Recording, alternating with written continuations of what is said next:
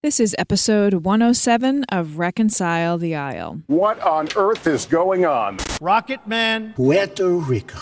Russia, Russia, Russia, Russia.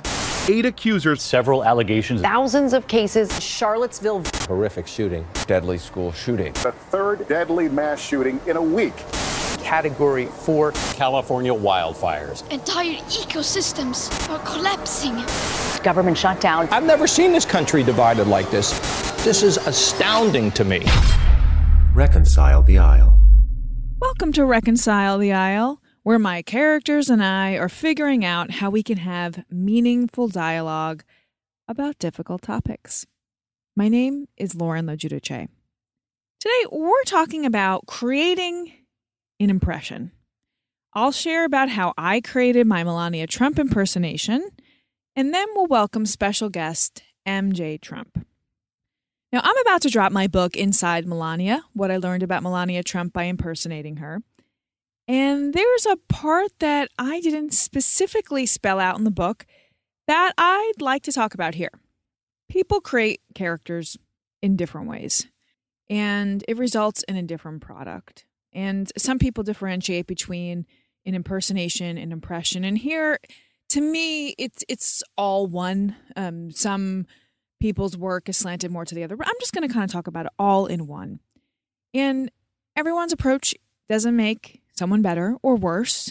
And I'm sharing my experience here. And I'm not trying to say I'm the ultimate expert. Everyone's got their way, and it's cool. I'm simply one actor and comedian showing you how they do it.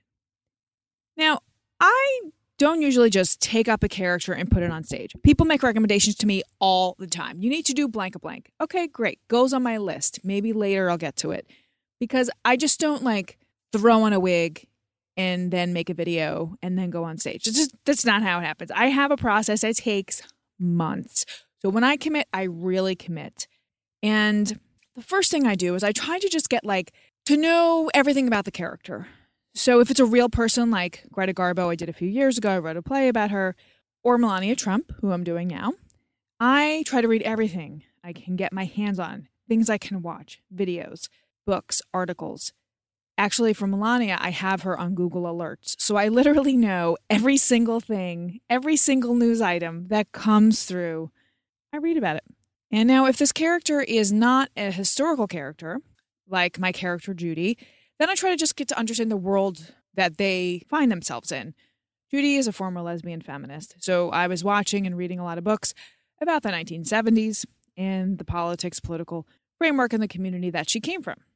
I just really want to try to understand as much as I can. To be informed, to me, is very important when I create a character.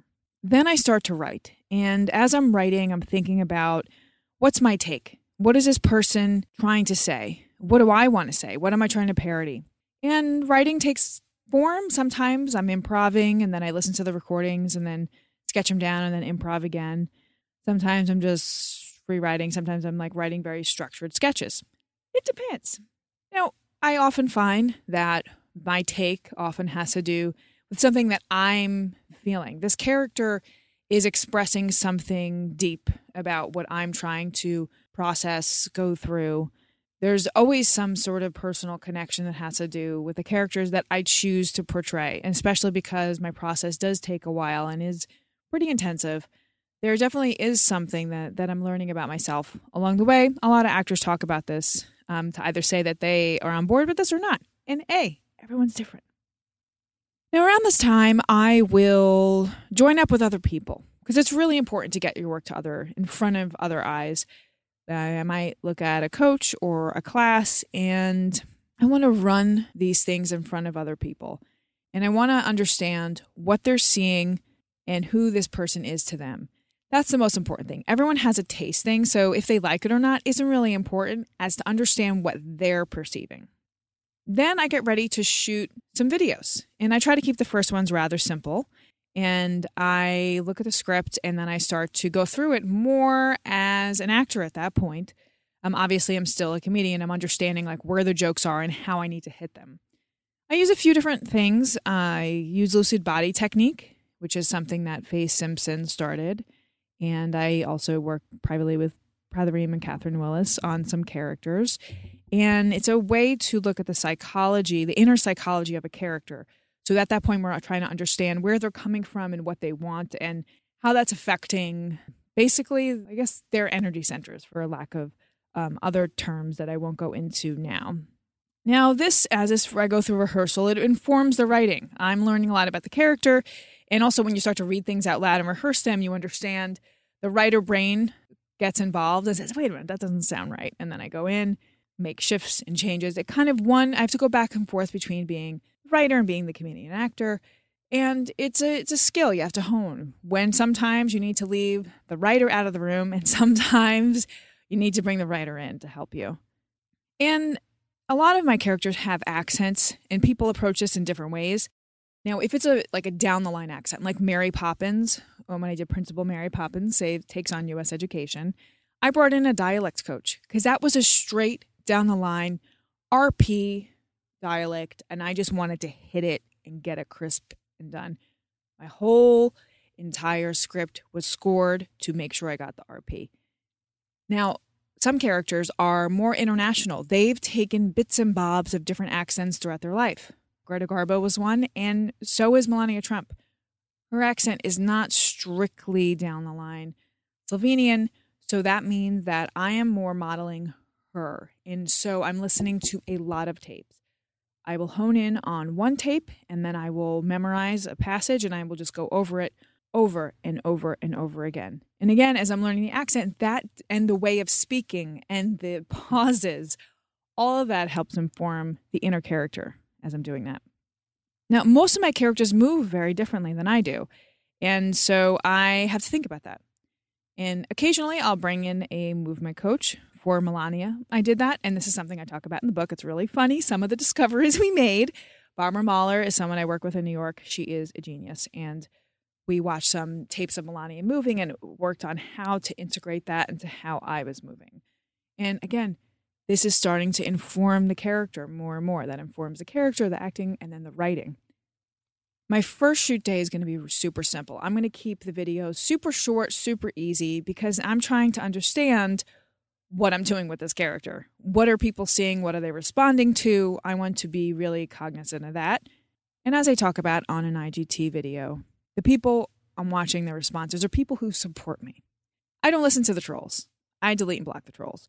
And I don't listen to people who haven't really hung around my internet space and want to come on in and give their big fat opinions uh, up without really respecting what I'm trying to do. So I only listen to people who support me, and I'm really inter- really interested to know what they're thinking and feeling.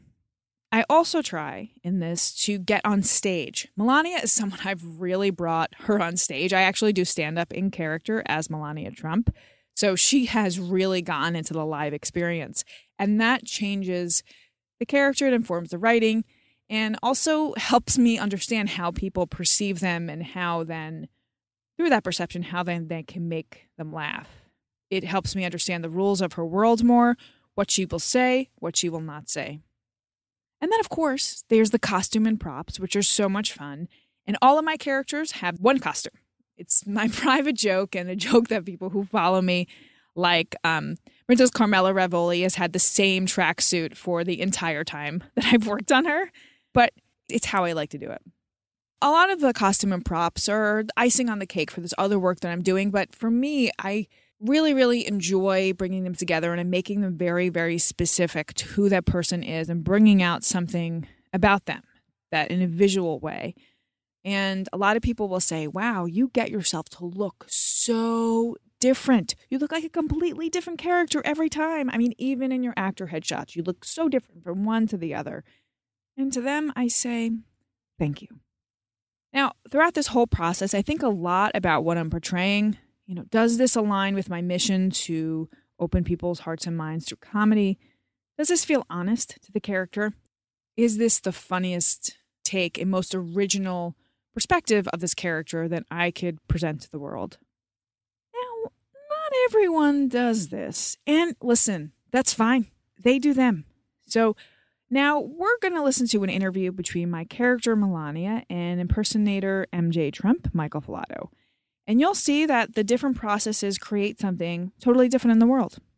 Before we go to it, here's a bit about MJ Trump. MJ Trump started the week before Halloween 2015, doing Trump, I assume.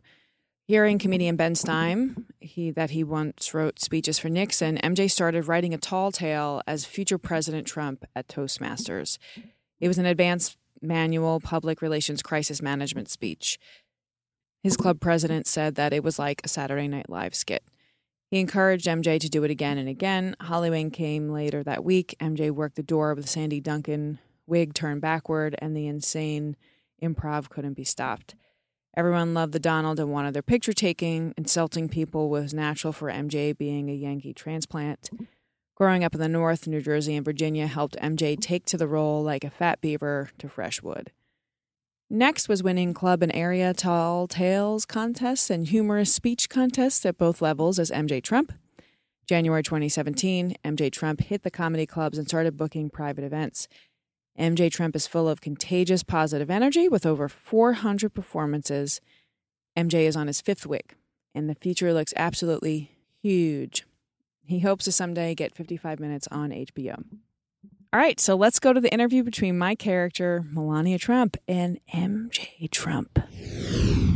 Thank you so much um, for joining me on Reconcile the Aisle. Michael, or MJ, what, what should I say?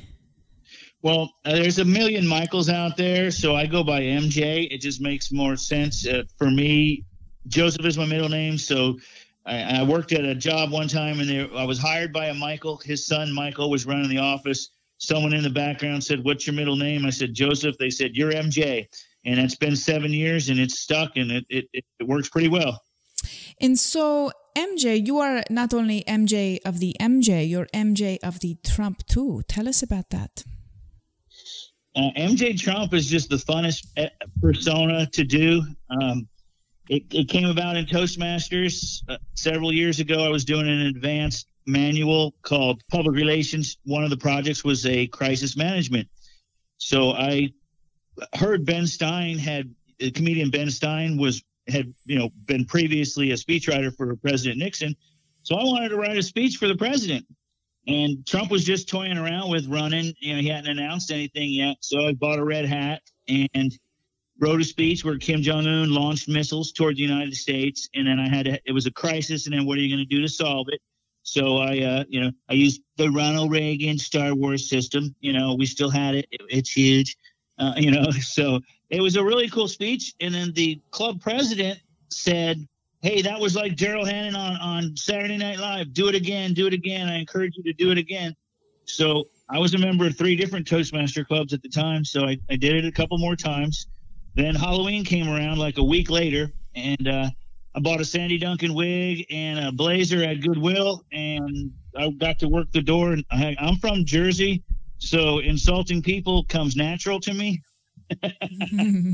I like to say I took to the role like a fat beaver in a wet log. You know, there there, there was uh, one one guy that was Frankenstein, and I had him Frankenstein with Down syndrome. Oh my God, how'd you do the makeup on your neck like that? You know, I'm so surprised the guy didn't punch me. Uh, I had Wonder Woman in tears, and because she was flat chested. oh, you had tears of joy? No, tears of anger. Oh no, she she uh, I, the poor woman was crying because she she I insulted her. And even the boss had said, "Hey, hey, you don't got to be Trump," you know. well, isn't that her fault? She can get that taken care of. It's 2019 implants. Okay. So, how long ago was that? That was 2015, I guess. October the first. I, I found my old Toastmaster manual, uh, and it said two, October 16th, 2015 was the first time I did Trump.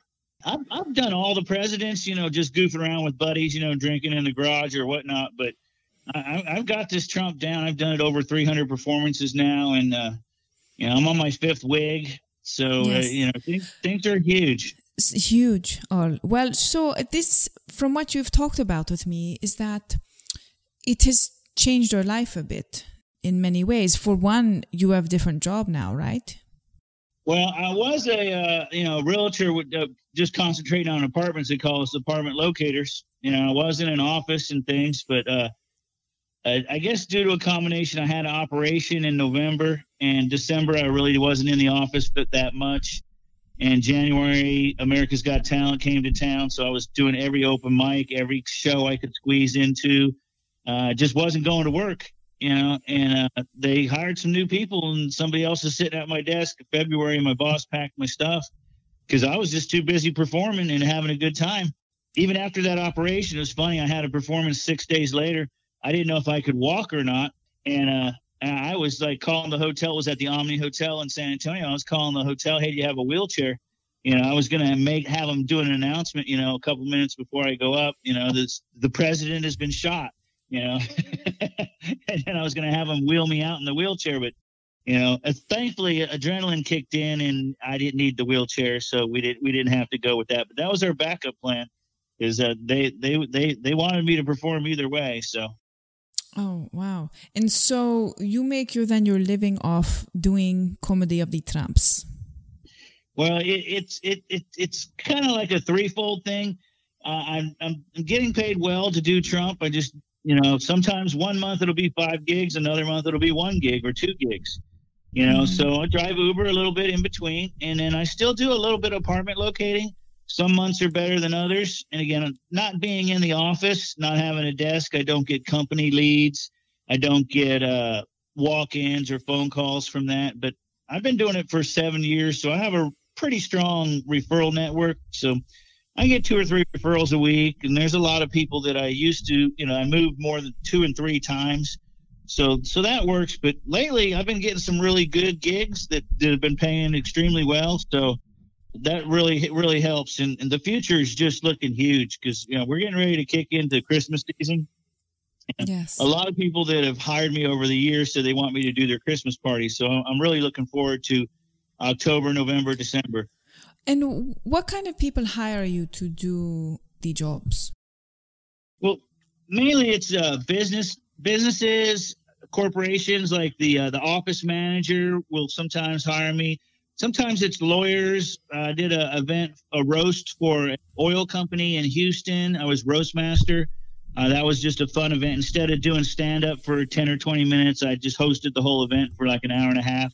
And uh, all that, you know, lampooning just came out. You know, some of it was scripted, a lot of it was just improv. That was just so much fun. But usually it's business, businesses, managers, sales managers, or spouses. A lot of times, the husband or the wife. My husband is a a big Trump fan, or uh, I had a couple millionaires hire me for each other. Uh, you know, so the Democrats, you know, uh, he's a devout Democrat. We want to send Trump to his table at lunch. You know.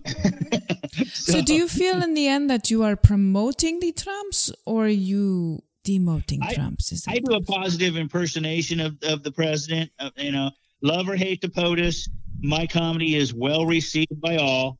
You know, sometimes I'll go up and I'll hear boos and stuff like that in the beginning, you know, from naysayers. But you know what? MJ Trump turns boos into USA chants. So now, what do you mean a positive impersonation? What does that mean? Uh, I won't take a gig where they say we want you to make the president look bad or you know we hate the president and you know we want you to just make fun of him and, and stuff like that. I won't take that kind of a gig. I've, I've had several offers for that. Uh, i want to do comedy that's neutral. Like my opening my opening joke breaking news taco cabana is going to pay for the wall. You know basically everyone laughs at it. You know depends on what part of the country taco bell is going to pay for the wall. You know it, it's it's not dogging the president. It's funny you know. So I'll call it pretty neutral. But there, you know, so, sometimes I'll do a like I have a Forrest Trump impersonation, and you know I love Forrest because you know he he listens to his mama. You know, I think the first joke there is, you know, uh, Mama always used to say, "Stupid is as stupid does," and here I am. So I don't know if I'm making fun of the president doing that or not, but it's funny and everybody laughs. mm-hmm, mm-hmm. I see. I see. So then it has also changed because of the comedy and the way you're doing it for the Trumps, making it a positive impersonation. That has affected your life, right? Uh, yeah, absolutely. My, my father does not appreciate or approve of the comedy, which is crazy, you know, because if everybody else is liking it, I mean, mostly Democrats hire me, you know, uh, some positive you know, some pro Trumpers hire me, but a lot of times, um, you know, I've been hired like almost uh, like by the city or, or government and whatnot, and then somebody tries to shut it down right before, you know. So mostly the uh, like Democrats or naysayers will hire me just just for fun, you know. And like my father, he and I sent him a tape in the beginning, and he was like, because I, I was doing it at Toastmasters just in the beginning, he was he was so negative, such a big naysayer, and, you know, and he's not he doesn't like Trump whatsoever, but uh, which surprises me that he doesn't like my act. He just thinks that you know uh, oh the people that you're doing that in front of uh, they're not going to appreciate it. And and then if the, if the powers that be get a hold of what you're doing they're going to kick your door in like you know like they did for michael cohen and stuff. So he doesn't talk to you because he's afraid that something bad will happen that the democrats will do something to you or the republicans will do something to you I think he's just where he thinks the IRS. the IRS of all the. So does he think that the Trumps, my Trumps, is going to sick the IRS on you? Yeah, I don't know about the IRS, but whoever you know, the FBI or or one of the CIA or you know, he just thinks that you know that that, that they'll shut me down, you know, or or something, which is absolutely ridiculous. They could care less about me. I'm quite sure. And you know, they it, don't talk to you anymore, right? Well, we talk, you know, but when we talk, he doesn't go into a whole lot of, you know, because he thinks he thinks I should get a real job. Getting paid, you know, thousands of dollars to to do this for ten minutes, fifteen minutes, a half hour, or whatever it is, ain't a bad job. yes, no, not bad. Ain't a bad job, you know, as long as I can supplement it with a little bit of this and that when I'm not not doing Trump. But you know, in the beginning there, you know, for a while, you know, he wasn't talking to me, and I had to come, you know, come clean with him, you know, like coming out, you know, dad, you know, hey, I'm not gay, but I am a Trump impersonator. And, you know, then he told me, I know, son, your sisters told me. We saw a picture. We saw a picture last Christmas, and uh, it's affected a few things, like with Toastmasters. Also, you know, I, I, I want to be, I am, I am going to be a future world champion public speaker.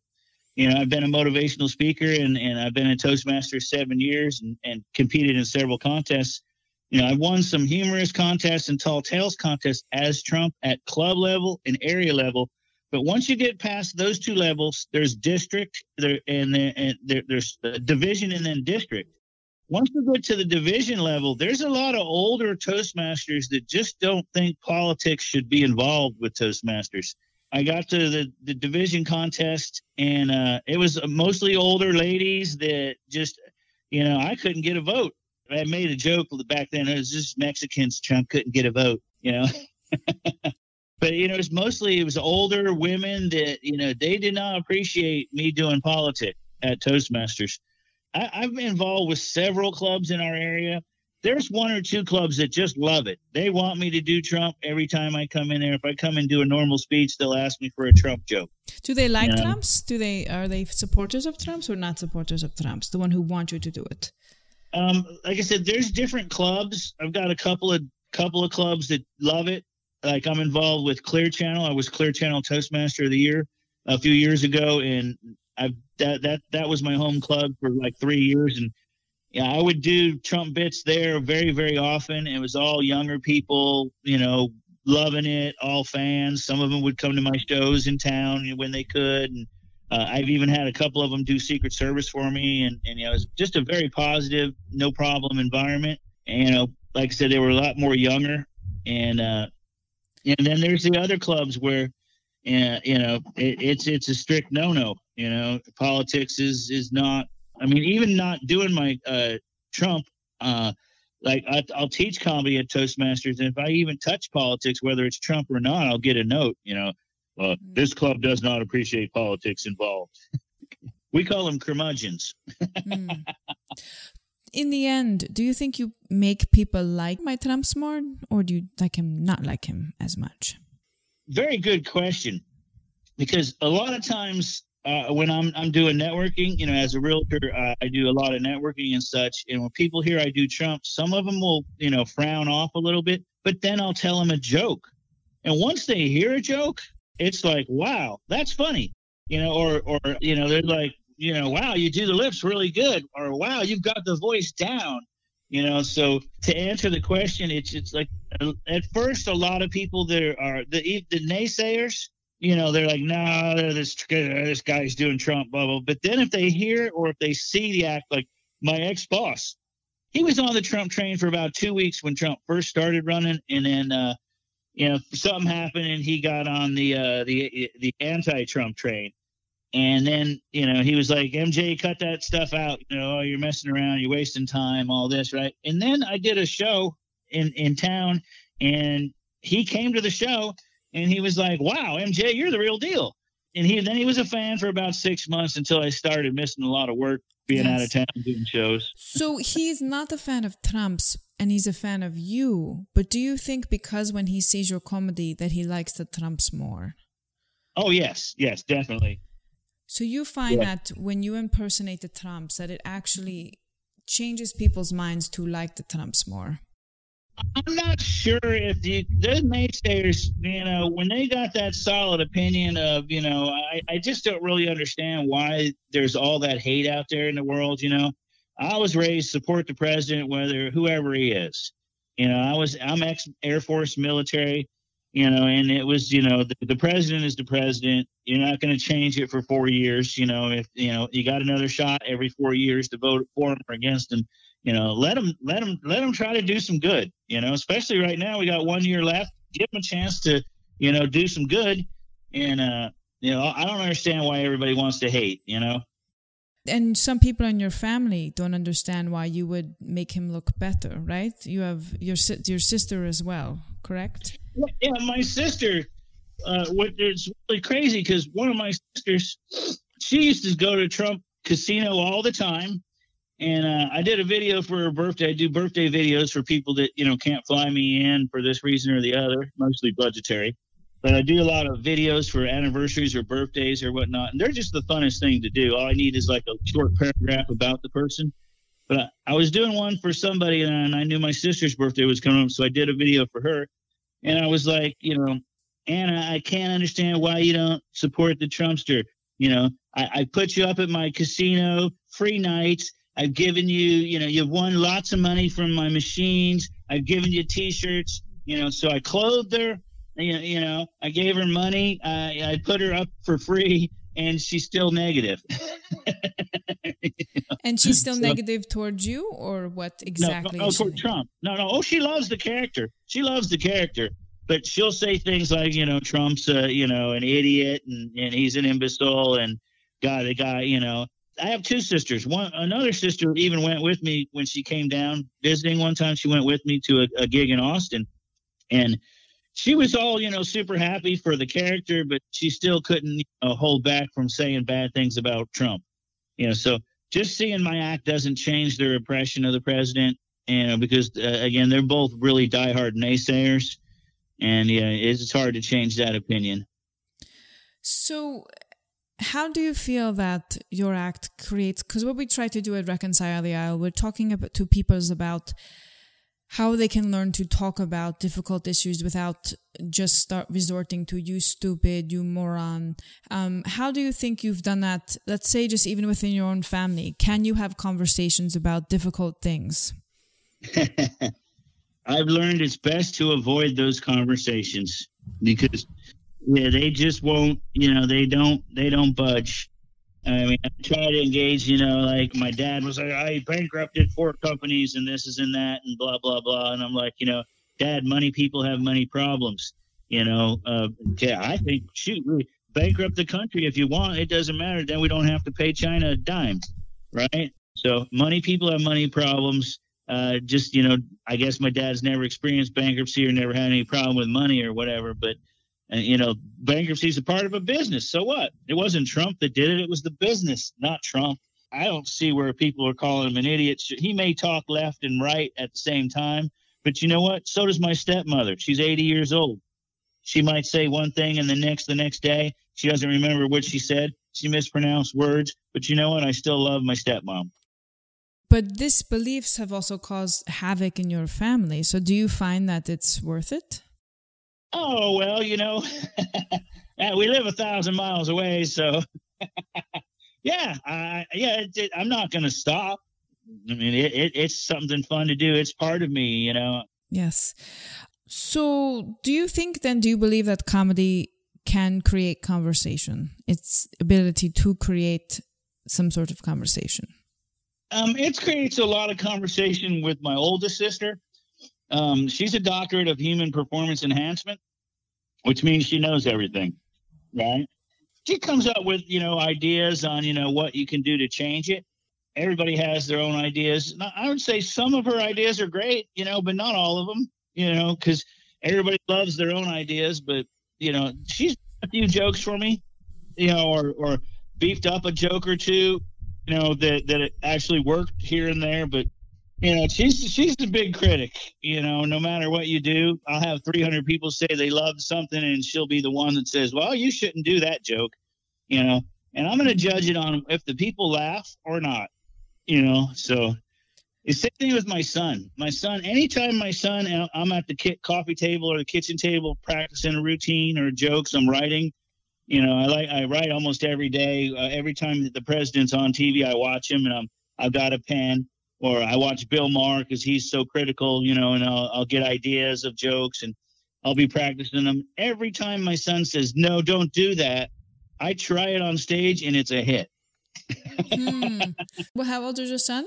I have a 20 year old son. Does he like, he, does he like my trumps?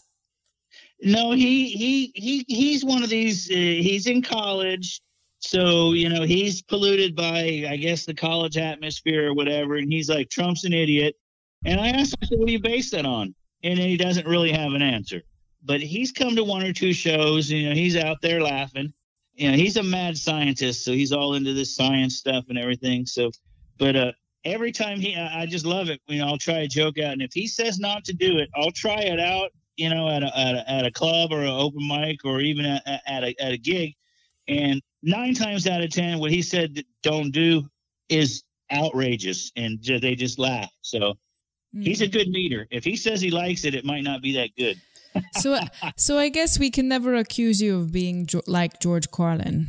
You don't do the comedy for social awareness and to you just you just try to get laughs however you can, and that's it.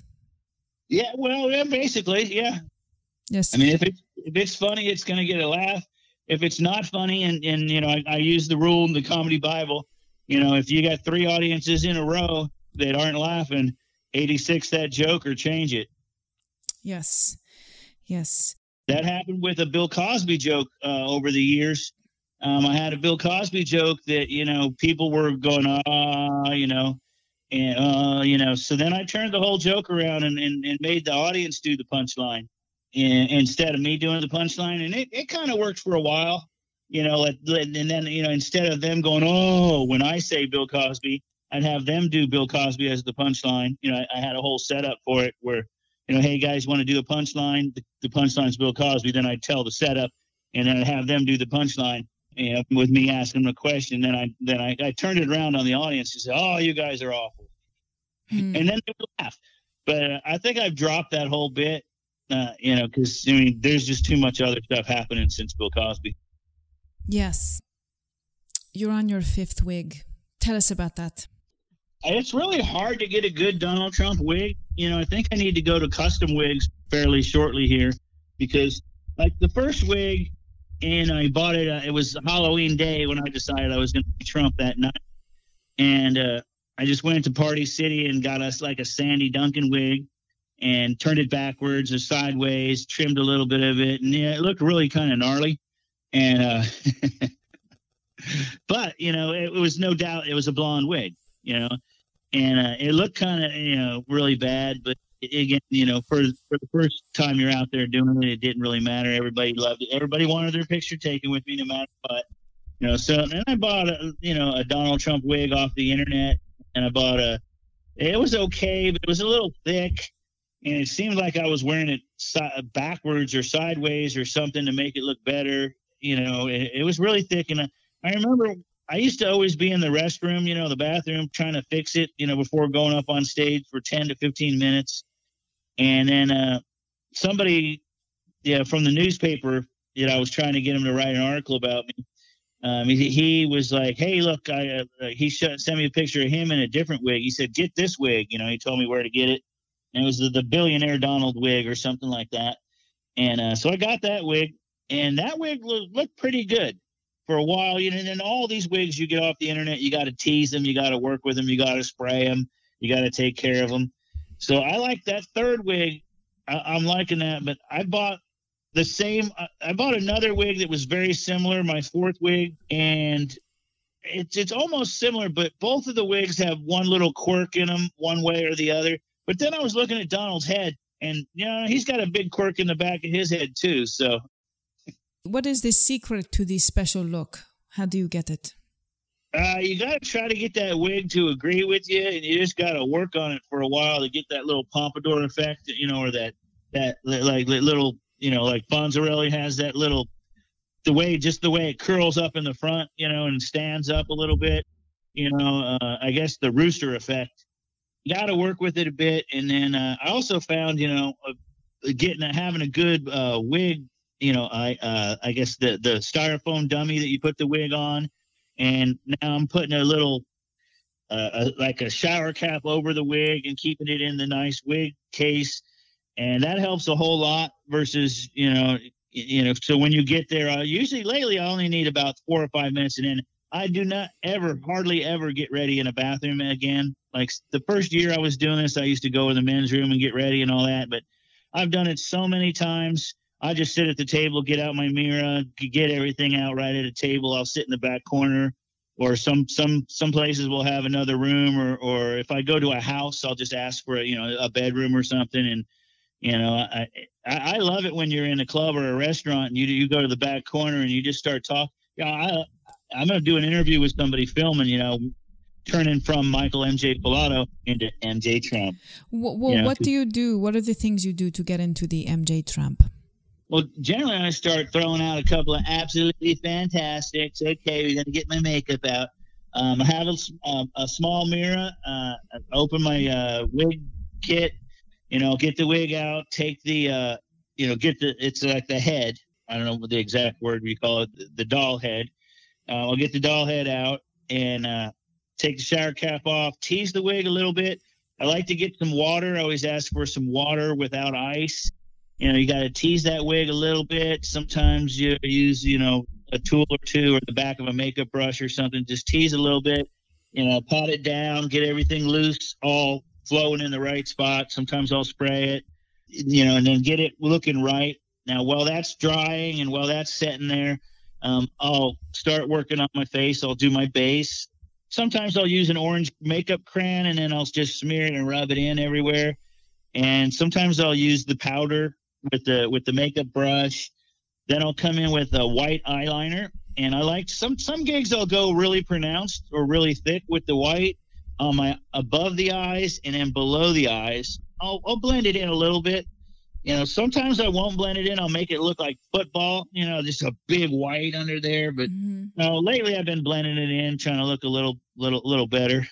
Well, so mm-hmm. how do you decide if you're going to do the the blend or no blend? It just depends on the crowd. You know, uh, if I'm if I'm doing a, a paid for a gig, I always try to blend it and, and you know make it look mo- the best and most professional. If I'm just doing a, a, a open mic or something, which I don't do very many of anymore, but you know sometimes I'll just do it just overtly, you know, just for personification. You know, it's the white there, you know. Mm-hmm.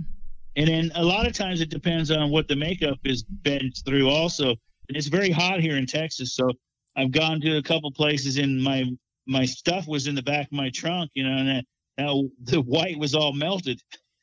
mm. So like that's the day I said, okay, we're going football style out here with the white. Mm. Now, where do you usually perform?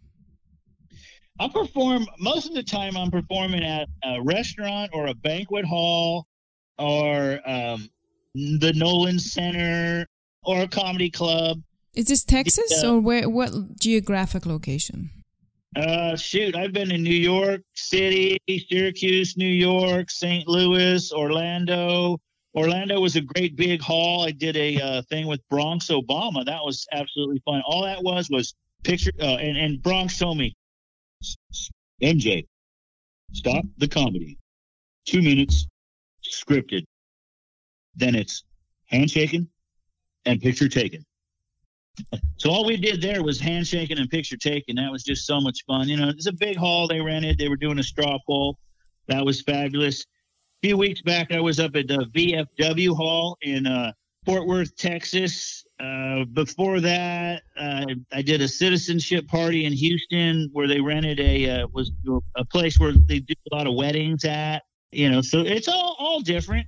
You know, I mean, in town we've got Laugh Out Loud Club, we've got Jokesters, we've got uh, you know, a couple of little places that do mics and stuff. You know, I would say it's just a big variety. Any room, anywhere where there's a microphone, and then I, I got this out of the comedy Bible also testify on the street corner. Yeah. You know, and I do this sometimes and it blows everybody away. Like if I'm waiting, like I'm waiting for my Secret Service guy at Chili's down the street from where the gig is, I'll start practicing the routine on the curb. You know, you've seen people testify with the Bible stuff. And where I, I don't know where if I got that from the comedy Bible or what, but if you believe in yourself and you believe in your comedy, you can stand up and do it anywhere. And it, it's a terrific exercise because people will walk by and go, What the heck is going on? And if you can gather a crowd, that's even better. Now, going back to the things with your sister and your dad, how does it feel when someone you care about doesn't talk to you just because of what you think about politics? Well, I'm not sure how it feels. The, the you know, I feel bad for my dad that he doesn't want to talk to me. You know, when the conversations are all real short and this and that, and then normally if they, we have conversation, it's either about my health. Like I went in the hospital a couple times. We talk about that and and leave the whole comedy out of this out of the conversation. With his wife, we never talk about me doing the impersonation. You know, it's always about family and you know how you know like they moved and you know how they like in the new house and stuff like that. And you know, we just don't just don't even bring it up you know, and it's a shame, but you know, if they don't want to laugh, you know, that that's fine with me. So it's almost like, don't tell me about your boyfriend. I don't want to know. Um, are you okay? I'll talk to you later. Bye bye. Yeah, it's kind of like uh, Donald's escapades. You know, like billionaires. You know, they you know Melania ain't going anywhere. Everybody say like Melania's going to leave him. Melania's not going anywhere. You're not going anywhere, are you, Melania? Uh, are you uh kidding me? Do you think I want to scrub my own toilet? Ridiculous. Exactly, exactly. You know, you do what you do. I just don't want to know about it. yeah, kind of unwritten and unwritten. You know, that's the way it goes. Billionaire playboys do what billionaire playboys do you know but you know mostly all that was in the past i believe because the president he can't do a thing right now you know, without 700 million eyes on him. Well, don't forget, we also have the, the JFK room in the city, his secret entrance for Marilyn. Oh, yeah, yeah, yeah, that little area where uh, Bill, Bill Clinton, uh, I think he just did that right on the Oval Office desk or something. But my Donald said, "Oh my God, that these cigars in the Oval Office still smell like poop tang." Uh, yeah, I quit smoking cigars. So, what would be your advice to people maybe who don't get along with family because of what they think about politics? They think one thing, the family thinks another. And, you know, it's hard for people to have conversations that actually have meaning. What would your advice be to them? That's a hard road, man. Trying to get you know people that uh, you know, and again, I just don't understand the hate you know, I mean, you used to be able to, you know, if you you know disagree, you know, uh, agree to disagree it, it is is something you know that that people used to be able to do, but I mean, in this political climate right now, it the best thing to do is just avoid the conversation on that and talk about other things because you're not going to win. Uh, right now, you're not going to win. You can't change pe- people's getting this this this heavy hate syndrome going on you know, and it's just almost impossible to win. You know, and, and, like all these, everybody that loved Hillary. I mean, for a minute, I thought about voting for Hillary, but if we'd have voted Hillary, and there's a bigger scandal than what's going on now. You know, so. Well, the world has many crises right now, and no one can actually have meaningful conversation. So, what do we do, MJ? Uh, we just I like to use one of Trump's line. We just fix it. But how We do we just fix if we can't We talk? just- we we can't even have fixed it. conversation without saying, "Go away, you stupid." Yeah, it- there's a lot. I mean, it's hard. It's very hard. You know, people just have to have some patience.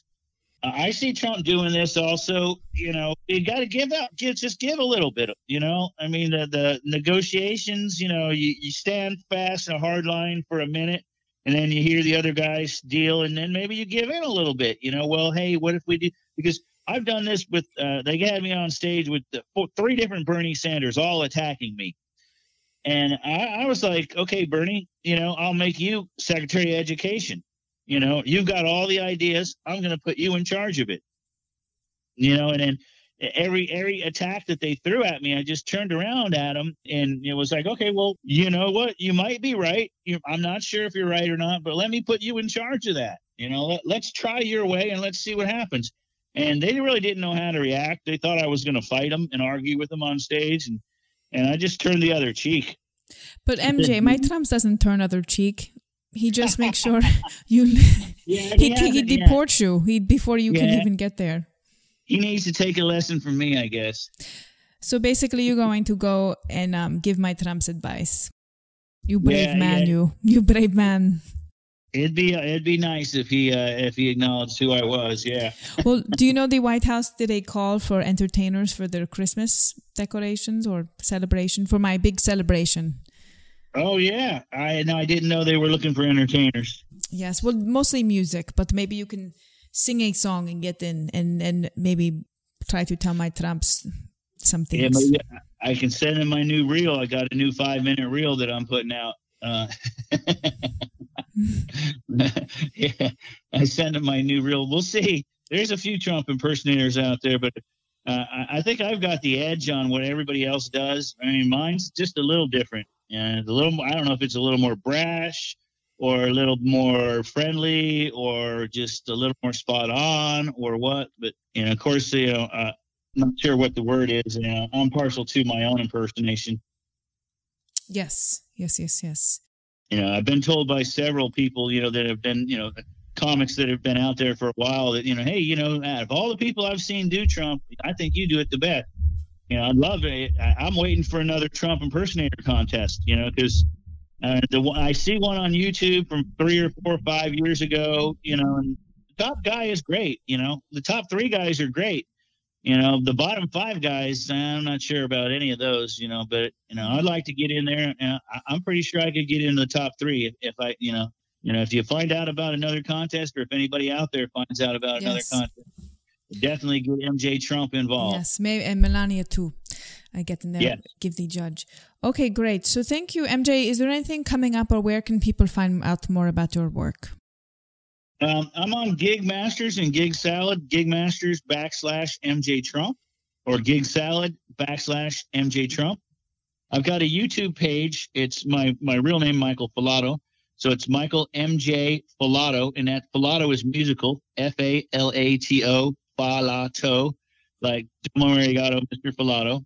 Um, really, all you have to do is uh, Google, and it's real. It's kind of hard sometimes because MJ and Trump, both of those have a lot of SEO, you know, and there's a lot of MJ videos out there, and there's a bunch of uh, videos with Trump and MJ together. Oh so, but uh, like MJ, re, MJ Trump Real, M, Saturday Night Live with MJ Trump comes up. Uh, MJ Trump bombs K- Korea. That one should come up pretty close to me. Okay, great. All right, so we'll look for you soon, and thank you so much, MJ, for joining today. Absolutely fantastic. Thank you for having me, Melania. So, Melania, how did talking to a Donald impersonator go for you? It was be best. Okay. All right. I love your creative thinking side and your communication skills, Melania. Oh, thank you. Before we go into the I Don't Care Do You segment, I'd like to do a few things. First, I want to encourage everyone to subscribe, rate, and review this podcast. It really, really helps other people find us. Second, I want to thank everyone who has made this podcast possible. Thank you to Sophia Reyes Jones for editing, to Devin Edwards for creating the intro, Maddie McLennan for making the podcast art, and a shout out to Alan Waters, Danny Holt, and Craig Franson, who helped me to conceptualize this podcast. And of course, thank you to MJ Trump, Michael Falato, for being such a gracious guest. You can follow the podcast on my Twitter and Instagram at Lauren Logi, L O G I. And do consider signing up at laurenlogi.com slash podcast to get the free stuff from me and my guests. This episode, we're giving away a free prank. When you order my book, Inside Melania, send me a screenshot and you will receive a prank, which means I will prank the person of your choice as Melania. You'll get the audio and the laughs that come with it. I just did one the other day. They are just so super fun. And it was actually a friendly one. Someone just wanted me to leave a voicemail for her friend. So take me up on it, order inside Melania, and I will give you a free prank. Details are in the VIP group. And if you want to catch one of my shows, again, I do stand up in character as Melania Trump and have a tour coming up next May and June, then go on over to laurenlogi.com slash shows and find out when to catch me live. Enjoy my list at laurenlogi.com to find out about the bonuses I'm offering with the pre-order of Inside Melania, like the prank, which is one of them. Listen, we have to learn how to have public dialogue again. The world's on fire and we've got to talk about it. And there's no better way to understand the importance of this than by reading the headlines. So, Melania, give us the top headlines in the I Don't Care Do You segment. Here's all the things that I don't care do you about. Rush Limbaugh, who has been toxic to women and people of color, got the Presidential Medal of Freedom, and I actually put it on his neck. Coronavirus is spreading, and last year's suicides in the Air Force were the highest they've been in three decades. But I don't care, do you?